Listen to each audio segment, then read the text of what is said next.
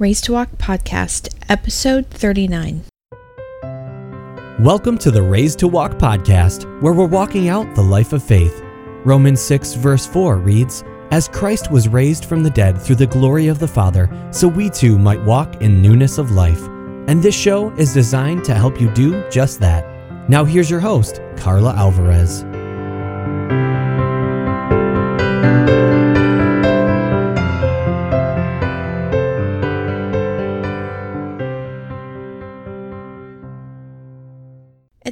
Of each new year, most of us start with a new resolution and good intentions. It's a time for fresh starts and new beginnings. We resolve to read more, to eat right, and to follow through on that exercise program. But according to research, only 8% of us follow through on those New Year's goals, and 80% of resolutions are given up by February. Such good intentions, but life gets in the way. There is a difference between an intention and a resolution. The Bible is full of people who began with good intentions, such as the man of God who heard God's voice but thought he was done when he wasn't, or Solomon who had high ideals when he succeeded his father but then got caught up in his own press. They had that in common with two other people in the Bible that we typically view as villains Balaam and Herod the Tetrarch. Balaam, who was paid to curse Israel, but in the end gave one of the most well known prophecies regarding the birth of the Messiah, one that features prominently around Christmas time. It's Numbers 24:17. A star will come out of Jacob, a scepter will rise out of Israel. That is the part we focus on, but you have to read the whole verse to get a sense of the scope of what is going on. I see him, but not now. I behold him, but not near. A star will come out of Jacob, a scepter will rise out of Israel. He will crush the foreheads of Moab, the skulls of all the people of Sheth. Sounds a little extreme, doesn't it? But there is even more drama. The story begins in the book of Numbers. Israel had been wandering around in the wilderness for forty years because they had refused to enter the land of Canaan and lost the opportunity for the blessing. Aaron and Moses also missed the promised land because they did not follow God's instructions precisely. They were wandering through the desert, moving from place to place with the promised land always in sight. When moving to a new location, Moses asked permission of the ruling power of the land to pass through, promising not to disturb anything. In a continuing pattern, the ruler refused to allow passage through their land. This antipathy escalated with the king of Arad attacking and capturing a group of the Israelites. This led to war between Arad and Israel, where Israel utterly conquered. After more drama, with complaints, snakes, and more opposition to Israel's passage, where Israel won a battle over the strongest warrior in the land, Balak, the ruler of nearby Moab, got nervous. Balak was worried because he saw the victories of the Israelites, victories over people that had pushed Moab out of their previously inhabited land. The root of the Israelites' campaign to conquer the Promised Land goes back further than God's promise to the Israelites at Sinai. It goes back further than God's directive to Moses, and it even goes back before the promise of God to Jacob at Bethel or Abraham. It begins in Genesis chapter 9, verses 20 through 27, when Noah curses Ham's son Canaan. The directive was to conquer the land of the Canaanites, not the surrounding lands. Why the Canaanites were singled out is a topic for another day, but the point is, Balak didn't have anything to worry about. The Moabites descended from Lot, and God told Moses not to bother them because they were in the land he had given them. Balak knew about God, but he didn't know God. He let fear overtake him without knowing the circumstances, and he sought out Balaam, someone he knew was a prophet of God. Balak knew that if he could get Balaam to speak against Israel, that it would be so. Balak sent ambassadors to Balaam and said, Now come curse for me this people, since it is stronger than we are. If we may be able to strike some of them, and I will cast them out from, from the land. For I know that whomever you bless are blessed, and whomever you curse are cursed. And that's in Numbers chapter 22, verse 6. Whenever Balaam is referenced later in the Bible, he is always referred to as a sellout. We think of him as a guy whose donkey had more sense than he did, or who later successfully tempted Israel into sin. Later, Joshua reminds the Israelites that although Balaam was known as a powerful seer, God was more powerful and delivered them. In the middle of fierce political opposition, Nehemiah reminded Israel that God had turned Balaam's curse into a blessing. Micah did the same. In the New Testament, Balaam is a poster boy of a sellout, one who leads people into error in order to line his own pockets. But Balaam didn't start out that way. He actually did hear and speak from for God. Balak would not have come to him otherwise. But there is a lesson here. How we begin does not automatically ensure where we will end. We have to continue to make the right choices along the way. When Balak's delegation came to Balaam, he did the right thing. He did not give them an answer until he asked God if it was something that he could do. God told him two things not to go with them, and that he was not able to curse them because God had blessed them.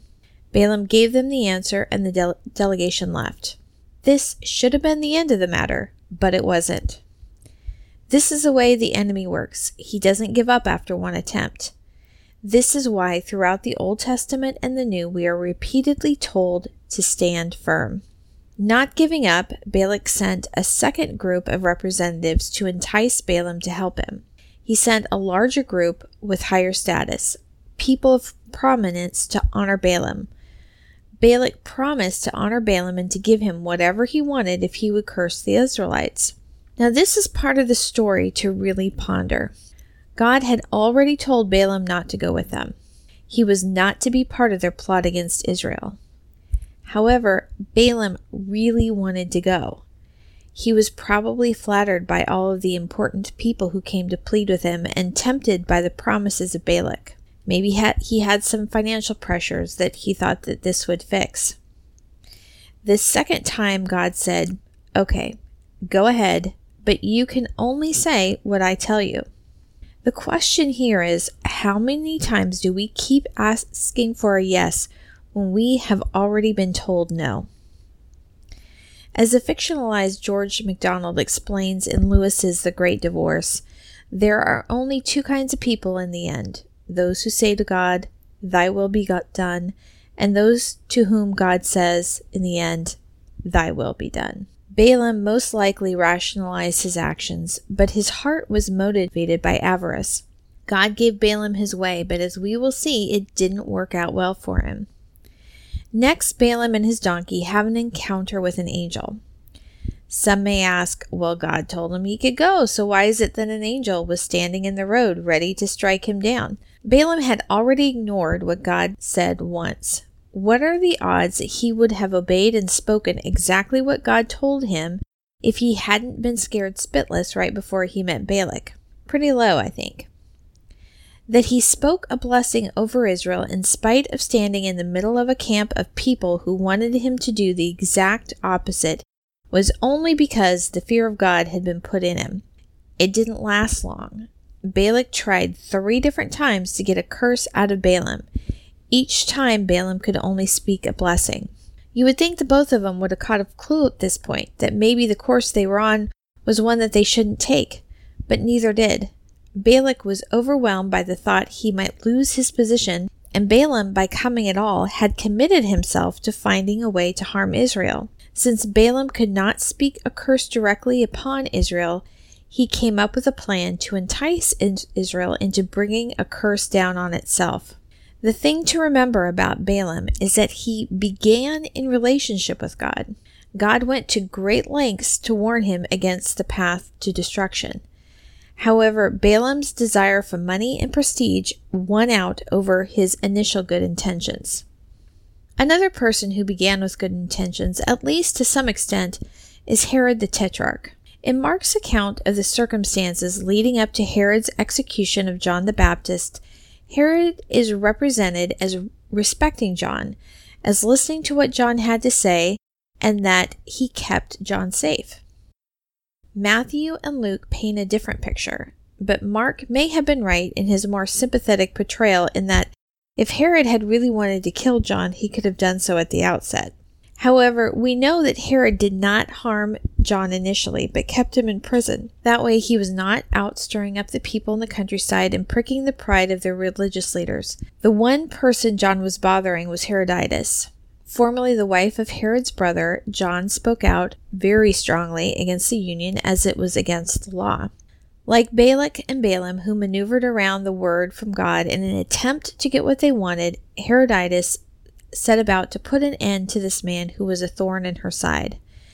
Sending her daughter, which was Herod's stepdaughter, Salome, in to dance for Herod and his guest, Herodias banked on Herod's pride and effusiveness to play into her hands. When Herod made the promise that he would give her anything she asked, even to the half of his kingdom, how could he refuse her request to execute a badly dressed guy from the hill country without looking foolish? His pride got in the way of his initial good intentions.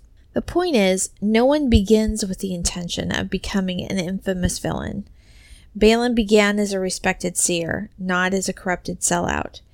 Herod Antipas probably never imagined that the only reason most people would know his name would be because of his actions his problems with women caused. They were both big men with great ideas. Neither ended well. Herod died in exile, and Balaam died in the resulting battle between the Israelites and the Midianites. Good intentions often lead to bad endings. So thanks for joining me today. And if you'd like to know the scripture references for everything in this episode, you can go to raisedtowalk.org forward slash P39 and get a list of those. Now let's end with a prayer. Lord, we thank you so much for always giving us a chance for new beginnings. And we ask that you fill us with your spirit, that you give us a humble spirit that's willing to submit to you, and that we're quick to hear your voice and to obey. Thank you, Lord, for always loving us and being with us. In Jesus' name, amen.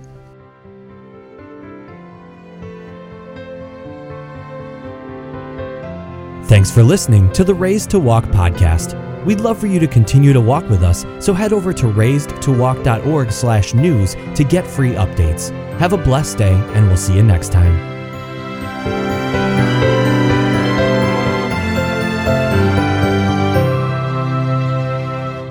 If you've been enjoying the Raised to Walk episodes, be sure to subscribe to our podcast.